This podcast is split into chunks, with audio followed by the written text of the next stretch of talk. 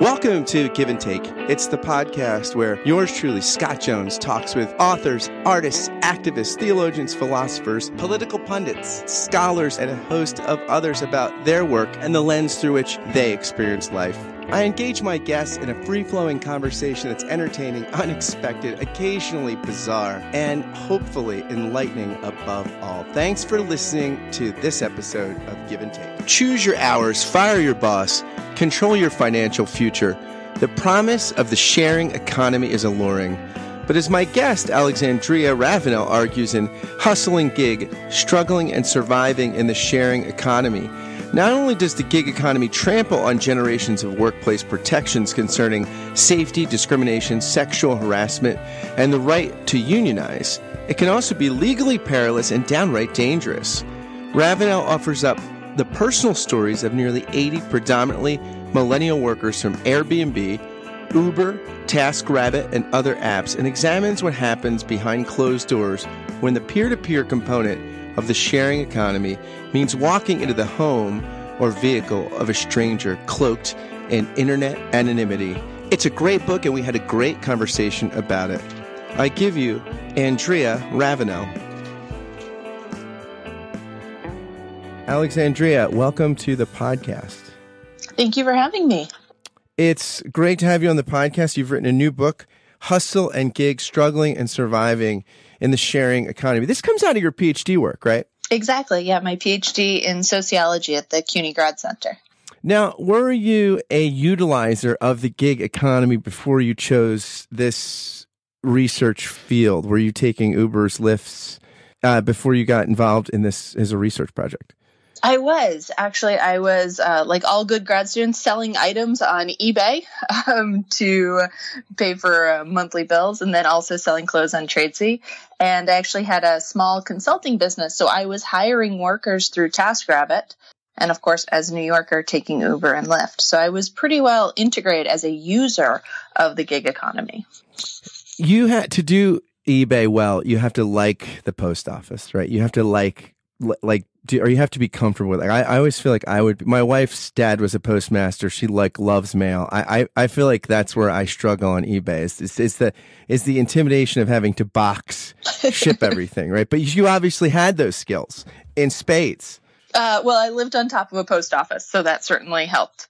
Um, wow. but, yeah a perk of New York City. And so were you was your own sort of you were a, I guess, in your own book's terms, you talk about uh, successes, strivers, and strugglers, right? These are three kinds of people, and then we can talk more about that in a minute. But, but were you like, were you up and coming? Were you doing okay? Were you, were you obviously hiring people on TaskRabbit? It seems like you were doing okay on the side hustle kind of gig uh, scene. So, yes, I my full-time work was my consulting work and I was able to incorporate and hire workers. So, but I was not a success story in the gig economy. So a success story in the gig economy would be somebody who had multiple Airbnbs and their full-time work was simply gig work. Or you um, you like write about a guy, right, who was or, or Fortune profiled him that he made like 250 grand a year because he was driving Uber and set up like a jewelry shop in the Uber car? Right. That guy was an Uberpreneur. Um, and he, Fortune profiles him. He seems like such a great success story. But when you dig a little bit deeper, you realize that from his actual Uber driving, he's only making about $35,000 a year. And most of the money he's making is from the jewelry sales that he's sort of advertising the jewelry in the car or he's actually outsourcing to other Uber drivers. And so the actual money he's making from drive sharing directly is actually fairly minimal, but that gets kind of lost or glossed over a lot of times in these conversations. Yeah, so much of the gig economy, right? For for example, Uber and Lyft, like it seems like so much of the the of the of the compensation for the drivers hidden what's hidden is like the, the actual cost of doing it right? Like you know the gas and tolls and wear and tear in the car. And so once you figure that stuff in it, and then you kind of calculate your your earnings, it it gets kind of depressing. It does. Yeah. Many drivers think that they're making closer to 60 or 70 or maybe even 80,000 a year. But when you do the math and you take out all those expenses, they're actually making much closer minimum wage. Uh, there was a piece of internal paperwork um, that was released from Uber where they viewed McDonald's as one of their great competitors for workers. Because at the end of the day, an Uber driver is making roughly what a McDonald's worker would make, except the Mickey D's worker can probably get free fries with that. Yeah, which is a huge incentive. yeah. right. They take the sad thing is McDonald's probably takes better care of their workers. Uh, yeah. Okay. So you are, so you just decide you're in graduate school, you're in sociology, you figure, hey, look, I'm immersed in this world. I mean, is it like Jane Goodall? I mean, you think, hey, I'm, I'm kind of like what, like why, why did you choose to study the gig economy? Great question. So I, um, in 2015, TaskRabbit had a rather big pivot and they went from being a bidding marketplace to a more of like a temp agency. So, so bidding, I, bidding market would be like, okay, I need somebody to do these uh, for chores. Uh, I'll like, and I, I think I want to do it, and here's how much I'll do it for. As opposed to like a temp thing where like you got to be available for a block of time, right? Like, or or you, so you're much more like a traditional employee. Exactly. Yes. Um, and with the bidding, people could put in little spiels about why they should be hired. So I had hired someone through the bidding marketplace, and then they had the pivot. And all of a sudden, the person who showed up at my house was not the person who I had originally hired. And I was a little surprised. And so I started asking this person questions. And it turned out they had attended a very prestigious university and had actually majored in sociology. So I was like, oh, this is perfect. One of my people. Um, and then we, uh, he was great. Um, this is Jamal in the book, and I hired him for a number more tasks. And then we became friends. And he started telling me about what TaskRabbit was like. And he told me about being hired for a task that he thought was just go to a pharmacy and pick up someone's prescription. And then after he picks up the prescription, the woman informs him that she had actually moved to China and she needs him to mail a large bottle of amphetamines to her in China. Wow. That sounds yes. like that, yeah. That's that. This is where like the bells and whistles and alarms and spidey sense starts tingling, right? Because that sounds slightly shady. It is super shady. It is illegal to mail prescription drugs uh, across international borders. Um, amphetamines are a controlled substance, so it's difficult to get that prescription to begin with. And it's a huge bottle. He shows me a photo of it, and it's like the biggest bottle of pills I've ever seen outside of like a multivitamin. Um, and he calls TaskRabbit and tells them you know, hey, I'm being asked to do this. And the TaskRabbit representative gets off the phone, says, I'm going to call you back, and calls him back so that the call's not recorded and tells him, well, you know, this kind of violates the terms of service, but the TaskRabbit does what the client asks, and you should go and mail these drugs. What, what if somebody calls you a TaskRabbit? Hey, I've got uh, something in my trunk I need you to get rid of, and there's a body. like, well, I mean, the ta- I mean, what, what do you like? that sounds like a terrible terms of service. It does. Yeah, it absolutely does. Um, so he he has no idea what to do. He decides that this is not going to be a good plan for him in the long run in terms of his future and his career. Um, so he decides to ignore the advice from TaskRabbit and for a week just carries this huge bottle of pills around in his backpack, um, waiting for the woman to get in touch and tell him what to do. Uh, waiting for the client to get in touch. And eventually she does uh, get back in touch and say, Oh, you're going to meet so and so in a park. Oh, so now- okay so now he's handing off this pile of pills in a public park here in New York City, which is also just a really uh, troubling image. Yeah, I would think, and also if you have this massive bottle of amphetamines that you don't have a prescription for, I mean, this, this is so like fraught with, uh, a lot of pitfalls here. I mean, that's awful. Yeah, no, it absolutely is. Here in New York, we had ended um, the stop and frisk at that point, but they were still doing subway checks. And so he kind of lives in fear for this week that he will go into the subway and the police will ask to check his backpack and they'll find this huge bottle of pills that has some woman's name on it. So you're kind of getting to know these stories and you think, wow, what a sociological opportunity here. There's this whole culture of people, a social network and reality that is not being extensively studied, I guess. Exactly. Yeah. I had read a couple of sort of journalistic exposes, but when you're an academic, you look at those and sometimes you're like, well, maybe these are just the sensational stories. Maybe these are just the crazy stories.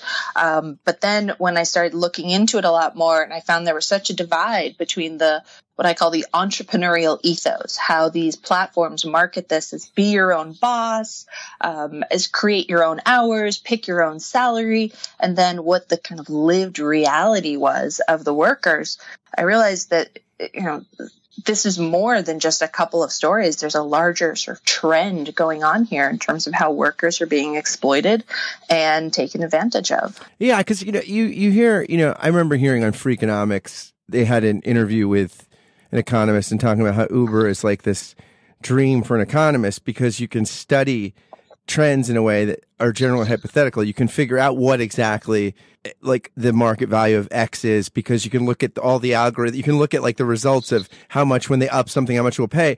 And for the econ, for the abstract economists, it seems like, oh, wow, this is great. And the employer, it does away with schedules and the employer, like the employee and, and, and the entrepreneur, everybody's working together and it's a libertarian dream. And you, you actually say that like it's, it's a move forward backward in many ways that it's that it kind of circumvents a lot of the progress we've made in the industrialized world around worker rights, collective bargaining, and, and, and kind of puts the worker at a disadvantage once again, you know, like it was in the early industrial age. Exactly. Yes. I say that is a movement forward to the past.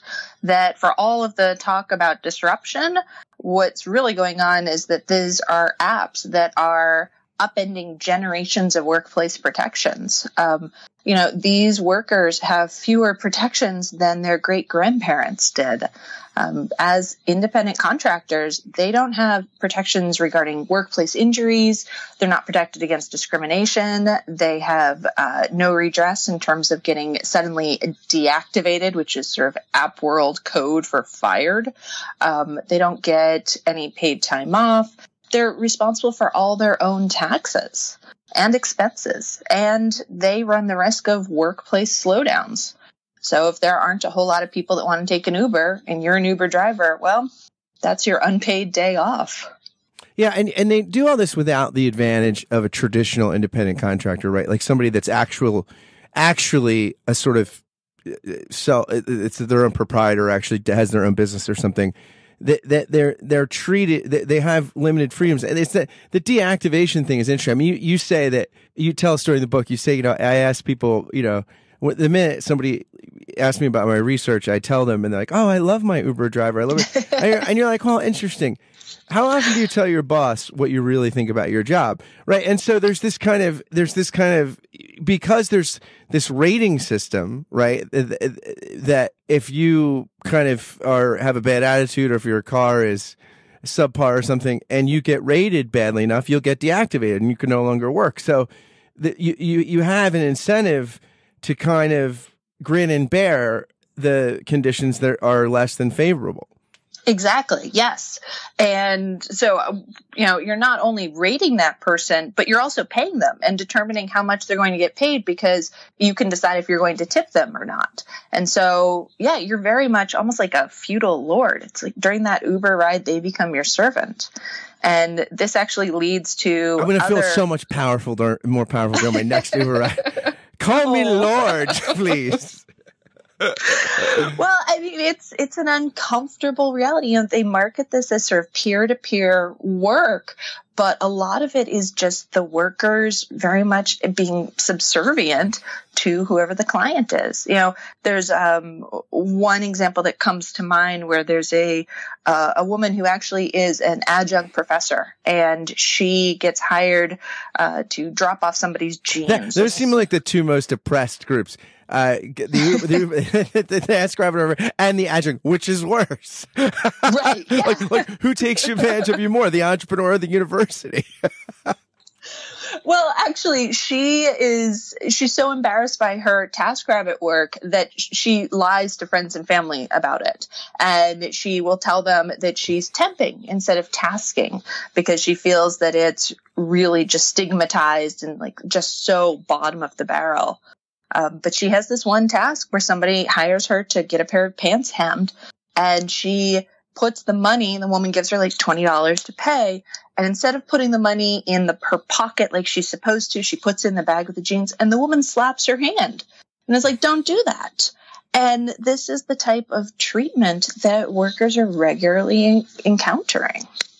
Yeah. And it seems that, that you, you get drawn into it, right? Because a lot of people are looking for increased income, especially as you have sort of stagnated wage growth growth for working class and middle class folks, as opposed to at the upper echelon of the economy. And is some of it that you can get in, like you don't have to apply for a job traditionally. I mean, there's, I mean, there is an application process, of course, to drive Uber or TaskRabbit, but it's not as arduous as my, as another traditional sort of uh, standard job might be, and your hours are more flexible, and so it seems like you're getting money quicker, and and it kind of sells itself right with the appearance of freedom, more freedom than a traditional kind of workplace opportunity on, on the future. Is that how they kind of reel you in? Yes, definitely. Marketing it as um, sort of money whenever you want. In fact, a number of services will let you cash out pretty regularly. I believe Uber now you can cash out a couple of times a day. So if you have a really lucrative ride in the morning, uh, you can cash out right after that and get your paycheck almost instantly. The and record ride, right, is from some like like Virginia to like Brooklyn. It was like two hundred and ninety seven dollars or something. You mentioned in the book, don't you? Like that. That's the record that you came across. Yeah, um, I think actually the record now is closer to about seven hundred something dollars. Um, but yeah, there have been, um, in terms of my workers, the largest one that somebody got was about two hundred and something dollars because they had uh, was a surge period, there was traffic, and there was also I think a snowstorm going. But, but they figured out right when they put gas tolls, everything else, they really made nine bucks an hour for that ride. Exactly. Yes, because they're also when they have to return you know, even these long rides where they think they're going to make a lot of money on the way back, they're not going to be able to get a ride. And so that is something they have to kind of eat out of pocket. Yeah. And you just have this term that in places like TaskRabbit or, or just even in Uber or Lyft where you you have to take so many rides you find out eventually. Where for fear of deactivation you get what you call tethered where where all of a sudden the allure of i work whenever i want i'll take a ride here ride there. But actually no you you you you the, that freedom is is an illusion. And and you, you you have to do this a little while to figure that out right? The algorithms the the big brother watching all the time where where this is not necessarily like always a an explicit policy. It's just sort of the nature of the beast, and people that do it a little while figure out the cruel reality of this, right? Exactly. Yes. Um, so a lot of times they'll have these specials where, oh, if you give a certain number of rides in a weekend or you give a certain number of rides in a week or in a month, you'll get an additional bonus.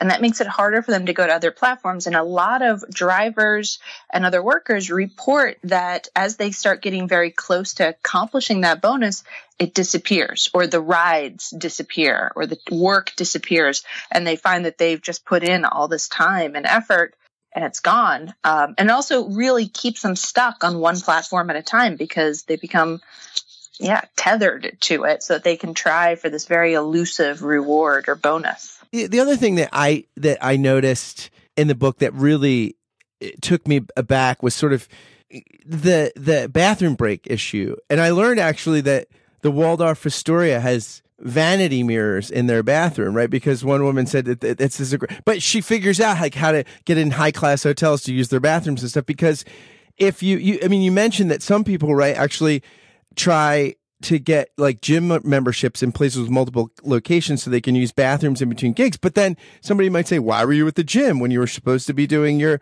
your gigs? And, and so there's all these like basic labor issues that, that we take for granted. These, some, some of these protections go away on, on these kinds of side gigs. Exactly. Yes. And this is more of that sort of return to the past. So in the past, it was considered that going to the bathroom was something workers should do on their own time. And so um, there's actually an activist who would go to shop girls and would actually bring them to her home during the workday so that they could access a bathroom. And now what we see with these gig workers is because their workplace is often mobile, if they are running errands or if they're a driver, it's very difficult for them to access bathrooms. You know, people often think, oh, well, you can just go to McDonald's and use the bathroom there. But a lot of the fast food restaurants and coffee shops now require keys to get in, and they won't give the key to someone who's not a customer. And so a lot of times workers end up having to either buy something, which gets very expensive, or they turn to these options like gyms or going to hotels. And those options uh, only work if they have the type of flexibility that allows them to do that. So in terms of an Uber driver, you need to get close to one of those New York sports clubs or a TaskRabbit. You need to make sure you're not too scruffy in order to be able to kind of sneak into the hotel and access those very nice bathrooms at the Waldorf.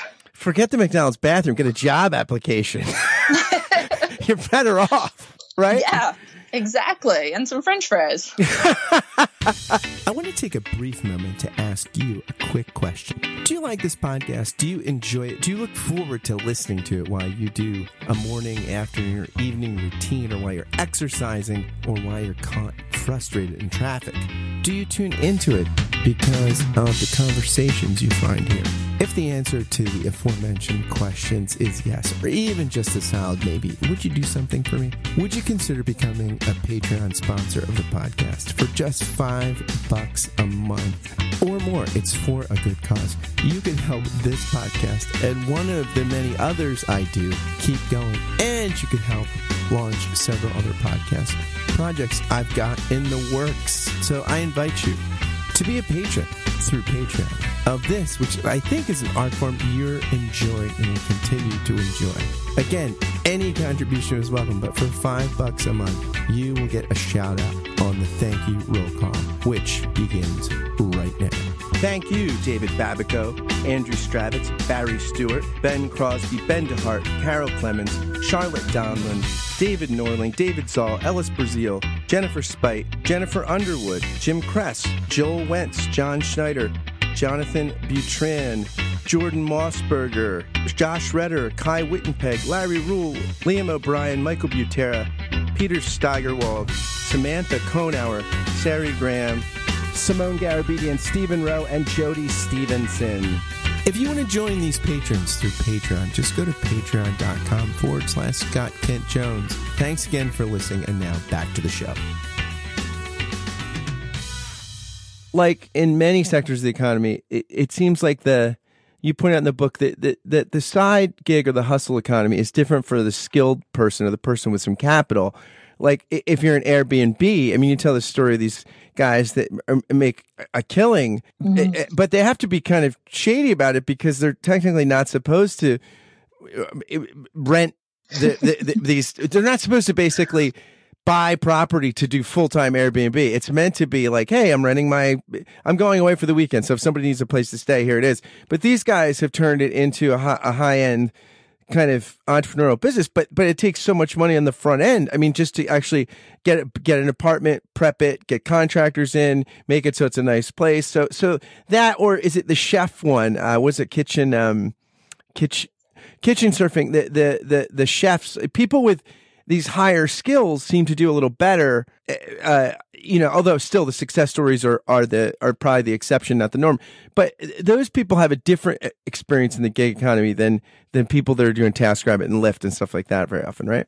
Exactly. Yes. So in the gig economy, it's just like the mainstream economy, where if you come in with high levels of skill or capital, you are going to have a much easier time making a lot of money. So for Airbnb, um, sort of hoteliers, individuals who have twenty or thirty thousand dollars, they can go and rent an apartment, outfit it, do the professional photographs, stage it really nice, hire even a worker to sort of do the key drop off and hire the clean, cleaning crew and they can make a killing. You know, I talked to one guy who was able to make about $75,000 a year on top of his income as a corporate attorney, um, mon- sort of managing multiple Airbnbs. But it's not something that's available for most people. And here in New York, taking an apartment and turning it into a full time hotel like this is actually illegal. So they're not just they're success stories, but they're they're very sketchy success stories. Yeah, it's interesting because that corporate attorney probably has enough disposable income that he can subcontract all the ta- all the tasks out. So it's just putting out money to make more money. I mean, like, again, it's like being a hedge fund manager or something where you have a bunch of money and you make money begets money, right? Exactly. Yeah. And in fact, the corporate attorney actually turns it into a family business um, and hires his mother in law our future mother in law, who is an undocumented immigrant, to do the day to day management. Wow. No, this is this is this is the stuff of uh, of documentary work. I mean, so yeah, no, you again, you talk about these three groups. There's the success stories, which are often sensationalized, but these this this would be the this corporate attorney or something. These are people that are making money hand over fist. There are the strivers. These are people that are uh, probably getting along okay and need some supplemental income and this works as supplemental income. And then there's the big group of strugglers that really are just treading water and often are kind of uh, the, the, the, they're probably were deceived a little bit going to the front end and they're not getting ahead doing this kind of work, right? Right. No, they're not getting ahead. They're falling more and more apart. Um, one of the opening stories I have is of Sarah, who was a young woman who uh, left college to actually go into sort of TV production. And then she turns to TaskRabbit and she thinks she's okay for a little while there. She thinks she's actually becoming sort of a striver until the pivot. And all of a sudden she can't get any work. Um, she's gone from being able to take the first vacation of her life to not knowing if she's going to be able to pay her rent the next month. And she talks about wondering if she's going to end up sleeping on a park bench somewhere because she's not able to make a, a decent amount of money. And so when she does get any possible tasks, she accepts them. So she finds herself cleaning what she thinks is like a crack house because there's just dirt everywhere and it's a disaster and she's really uncomfortable. But yeah, you have these really just very depressing stories of workers who believed and hoped and were optimistic, and then the reality comes crashing down for them. So the t- subtext of your book is kids stay in school. right. Yes, but there are actually a surprising number of individuals who are in the gig economy who have college degrees and graduate degrees and even PhDs. Yeah, it's again, it's the uh, it's the adjunct. It's, it's it's it's this is fascinating. The adjunct professor, uh, which is one of the most exploitative. Uh, you know, there's so much written about that. Uh, McDonald's and Uber. I mean, these are no no one thinks that these things are all at the same tier on some level. Once again, McDonald's might give you the best benefits of the three. it, you know, it, it absolutely will because at least if you work at McDonald's and you get injured on the job, you're covered under workers' comp. But meanwhile, Kitchensurfing chefs who got injured in someone's kitchen, they have no redress whatsoever. Any type of sort of medical treatment that they need as a result, they have to pay for themselves. So this is the genius model, right? For as, of the model for the I say genius, you know, in the sense of uh, evil, right? Yeah, I, I, mean, I didn't want to be that value laden, but, uh, well, you know, evil might be something appropriate. But this is the, the, the, the incentive, right? You, you, when you find, start a company like Uber or something, that you, you push a lot of the traditional costs of, running a business like that, like a taxi cab business, from you you push those those costs to the workers, you know, or to or, or to the I, I guess a, a, combination of pushing it off to the workers and the consumer, right? So that you, you're you're you're at lower and lower risk, or you're on the hook for less and less uh, money and skin in the game on the front end, so you can take that back in profit.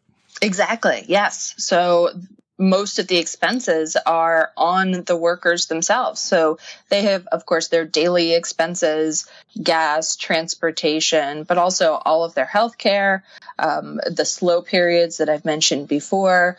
And even if you just simply decide to close suddenly, that's a risk where the workers are the ones that really end up losing out. You know, Kitchensurfing closed rather suddenly and all these workers had been told that they could have their own catering business through the site. And then when it closed, they lost their back office. They lost who was going to handle all their marketing. They lost the uh, invoicing, and they're just kind of stuck. I mean, that can happen in any sector of the economy, but is it? Do you think it it's more sudden because as the as the contractor, you don't really have a sense for how the business is going. I mean, if you're if you're working in a business and things are slowing down, you can kind of see, hey, there's not a lot of customers coming through the door. Maybe I need to think, of, but you, it's hard to see how the health of a of an entrepreneurial startup like that, right? Because mainly you have an access to an app or something. Exactly. So you're right. It's hard to sort of understand and see it kind of coming down the road, but it's also that the workers have, in many cases, invested in this. So for Kitchensurfing, a lot of workers went and paid for catering supplies so that they could do this dinner for 75 people. Um, they gave up full time jobs. And then you also see that because of the setup of the independent contractor, a lot of times they don't necessarily qualify for unemployment insurance. Meanwhile, if your full time job and the mainstream economy goes under, oftentimes there's at least a little bit of a social safety net for you. So, I mean, is, do you still take Ubers? Um, I try not to. Really, that's you, that's a conscientious decision, right? So, what do you do instead? Do you traditional taxi cab or public transit or drive? I yeah, mean, uh, I take public transportation or I try to take actually a yellow cab in New York. Um, you know, the yellow cabs have also very much been affected by the rise of Uber and Lyft and Via in New York. Uh, you've probably heard about the suicides over the drivers that have found themselves in high levels of debt from purchasing or um, yeah, from purchasing medallions. And so I'd rather support those. And also, you know, you can stand on a street corner in New York City and watch people hailing. You know, they're standing there, they're waiting for their Uber or Lyft. And in the meantime, there'll be two or three yellow cabs that go by that are available. So there are ways to get from one place to another. And I think a lot of times if people took a cab, they'd probably get there faster. Do you see this the kind of you, with something like Uber, or Lyft, or Tasker? I mean, do you see this as sort of like you think of like digital assistants and stuff in other countries, right? Where you can get somebody to work for like seven bucks an hour, six bucks an hour. That that that because they're in a developing economy, like that's a leg up. You know, as opposed to here, you know, somebody wouldn't do that here. But it's almost like that process is happening domestically. So you kind of figure out a way to get a worker to work for less than what they would normally work for in an advanced industrialized economy, right? Without the protections. I mean, from the perspective of the entrepreneur, that's like uh, that uh, that's right. I mean, wow, I didn't even have to leave the country to do this. right, exactly. So part of this is that because we've seen wages stagnate, you know, workers are looking for ways to supplement their salaries. We're finally back to incomes being roughly where they were when the Great Recession started, but for a lot of workers, it doesn't feel like they're moving forward. And so if you need a way to supplement your salary, something that markets itself as flexible and able to fit into your schedule, becomes very appealing. And then these services also uh, rely a lot on gamification. So Uber is probably the biggest offender on this, where they'll have little rewards that pop up and badges in order to encourage a driver to keep working or to send them to an area of town that might not be as lucrative for the driver, but where Uber needs people to be at that time. And so, yeah, it becomes very much like we've taken this sort of unprotected world of work and just made it much more mainstream. And we've tried to make it more or the platforms at least, have tried to make this more acceptable. You know, it's considered desirable now to work multiple jobs as opposed to 10 years ago, we were all talking about the four hour work week. You think Karl Marx is rolling over in his grave saying, See, I told you this is where you were going. right? I, I mean, like, wow, new ways to exploit the worker. Yes. Yeah. Um, I absolutely, yeah, I, I think Marx would even be impressed. Um, because it's, yeah, the, the exploitation. I'm, but covered in I, ideology, right? You, you again, the, the, gig, the hustle, I'm hustling. Up. So you, so you, you valorize the hustler, even if it's, financially against their interests the way they're doing it, but you kind of you're right for gamification and, and just the ideology works pretty well. Oh, it absolutely does. I mean, we this is this is the Protestant work ethic the United States is founded on, and here we are just fetishizing it. You know, what makes you successful now is to wake up at four o'clock in the morning and work on one of your side hustles, and then work your full day, and then work your second high, second side hustle.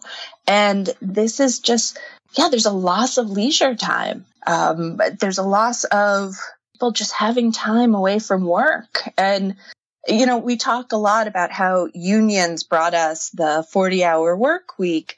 But for a long time, industry was actually behind this also because the research shows pretty clearly that after you work 40 hours a week, there's less of a return on investment there. And so what we end up with is just a whole generation of very overworked side hustling workers.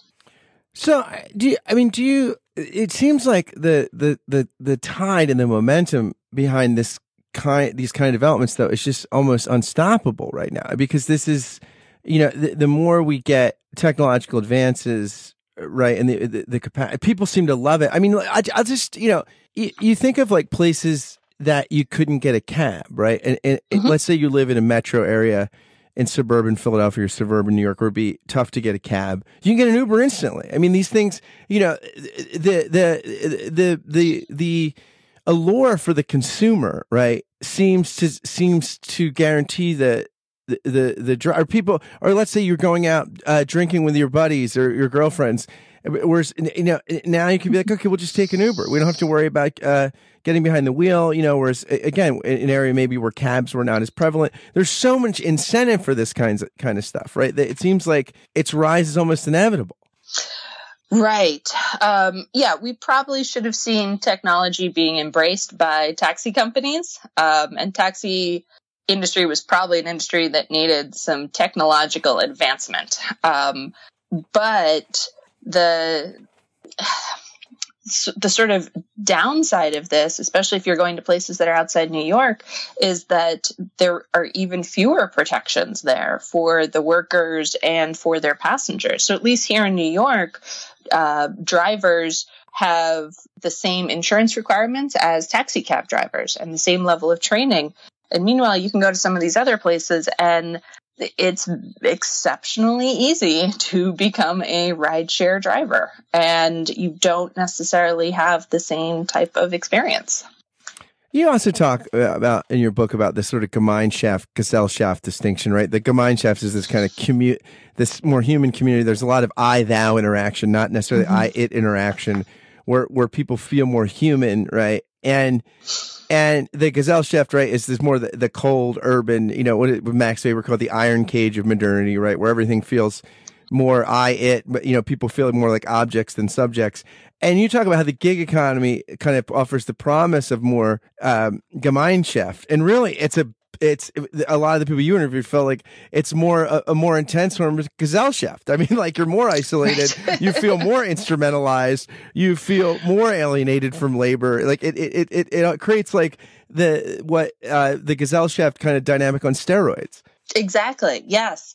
And there's also an irony to it because, you know, in the gig economy, oh, you're hiring a real person to drive you from A to B. But that taxi cab driver was also a real human being who you were hiring in the past. Um, and especially because a lot of it now can be done without workers necessarily interacting with the client yeah, it becomes very distant. People talk about being hired to clean a house. They go in, they clean the house, they disappear, they never see the person.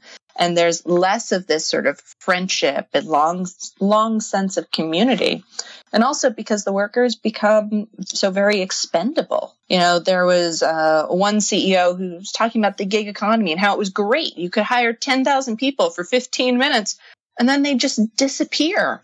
But in reality people don't disappear outside of um, yeah they just don't disappear. Yeah i mean it's it's interesting because I was talking with a friend who's is a political scientist and does a lot of writing and speaking about global political economic issues. He was talking about the French economy and how it's because there's so many protections, people are kind of it's almost reticent to do hiring because it's hard to get rid of somebody, right? And so you have to be very, very cautious about who you hire. So maybe that's one extreme. Eh, the other extreme, and so people that caught in there are like, oh, we'd like some more freedom to you know to be entrepreneurial but it's it, this is kind of the other extreme right? Where where it's it, where it becomes so disadvantaged in favor of the hirer right? Where where it's where the, the person who creates these the labor opportunities has so much of, of an advantage uh, over the the gig worker. Or whereas it's pr- proposed like this partnership the, the in in reality it seems from your research it's radically asymmetrical Oh, yeah, absolutely. Um, there's a massive information asymmetry between the client and with the worker. So workers often talk about getting hired for tasks where they're told it's one thing and they show up and it ends up being something totally different. And then there's also a, and a perfect example is often with like cleaning tasks. Well, someone say, Oh, come clean my house. And then the worker shows up and it turns out, Oh, you want me cleaning up plaster dust or you want me using this really exotic like contractor chemical. Um, Clean out or, my asbestos. yeah, exactly. I mean, it's funny, but um, so Jamal, the young guy who got hired for the uh, amphetamines prescription pickup, he actually gets hired to clean a pond. Yeah, you have and, a picture of this in the book, and it, it, it it's it's it's gross. It is out. He says he still has nightmares about it. So he goes to clean out the pond. The guy has no supplies for him. And so he has to take off his shoes and socks, roll up his pants, and jump into the pond and clean it out with his hands. And normally, if you're going to clean out a little fish pond, you would have like waders, you would have specialized tools, you'd have like the little suction vacuum. But yeah, and he doesn't feel like he has any choice on this because he committed to doing this. He spent plenty of time negotiating or at least talking about it with the client and then traveling out there. And so you end up with workers where, yeah, they find themselves in really uncomfortable situations. So if so if someone's listening to this podcast right now and they're thinking like they would like to become, you know, a striver, you know, maybe even a success story, but probably it's more realistic they they want to become a striver. Like what would you say to them? And what would you say? Look, like these are the, the, the, the after researching this a lot, here's a couple of the places where, you know, maybe you'd be better off. Uh, what advice would you give them? Uh, uh, so my first bit of advice is to seek out a platform that is paying their workers as W-2 employees. So they'll have a much higher level of protection in terms of the workplace, um, and they won't have to pay for the same types of expenses out of pocket. So they'd be paid for transportation between projects. They would have a much more dependable paycheck. Um, the periods of slow time wouldn't necessarily be sort of uh, taken on by the worker. Um, and then on top of that, I'd also say that workers should really think about what they are hoping to get out of this. You know, are you really looking for something where you can sort of have this as like a side hustle where you're making, you know, a certain amount of money to pay for a vacation or pay off a debt? Or are you looking to kind of move into a totally different field? And that should determine what you want to do more so than just, oh, hey, Uber had this advertisement, let me do that. But I also tell workers a lot of times, or I tell people a lot of times that you'd probably just be better off getting a part time job at a local shop in your in your community. And what would you say to the listener, which is probably a higher, there's probably a, a, a bigger demographic here, that before they take their next Uber ride or before they use their next kind of gig app, like what would you tell them to think about before they call for the ride? Oh, that is such a good question. Um, so I would suggest that people think about if they really want to be contributing to this gig economy, if they really want to be contributing to the uh, exploitation of workers and what they can do to sort of fight that exploitation. You know, Instacart was just in the news um, because they were actually taking the tips that clients were giving to workers and they were putting those tips towards the um, the actual rates that the uh, delivery drivers and shoppers were receiving. And one of the protests that came out was that people would just do a 22 cent tip and then they would give cash to the um, to the worker, and that can be often a better solution to ensure that the money goes to the right person, and that can supplement their salary um, in a way that is much more beneficial. Well, this this the gig and hustle economy is certainly probably not going away anytime soon, and this is a really great book to read if you want a better understanding of it, because chances are, if you're listening to this, you're living in it. So thanks for writing the book and spending a little time talking about it with me. Thanks so much for having me. Thanks for listening to Give and Take. If you liked what you heard, please do a couple things for me. They are so helpful if you do them. Share this interview on social media or via email, or tag someone in a tweet or something and say, hey, this is great. Check it out. Spread the love and goodness if you've found it here. Also, if you could go, please, please, please, it takes like 60 seconds. Go to iTunes and write a review and give a give a rating to the podcast. It really, really helps, especially as things are getting off the ground. And if you want to consider becoming a Patreon sponsor, you can just go right to the link on the podcast page, giveandtake.fireside.fm. You can find all the information there. Thanks to Andrea for coming on the podcast. Do check out her book, Hustle and Gig. You won't regret it. And thanks to you again for listening to Give and Take. Until next time, friends, fare thee well.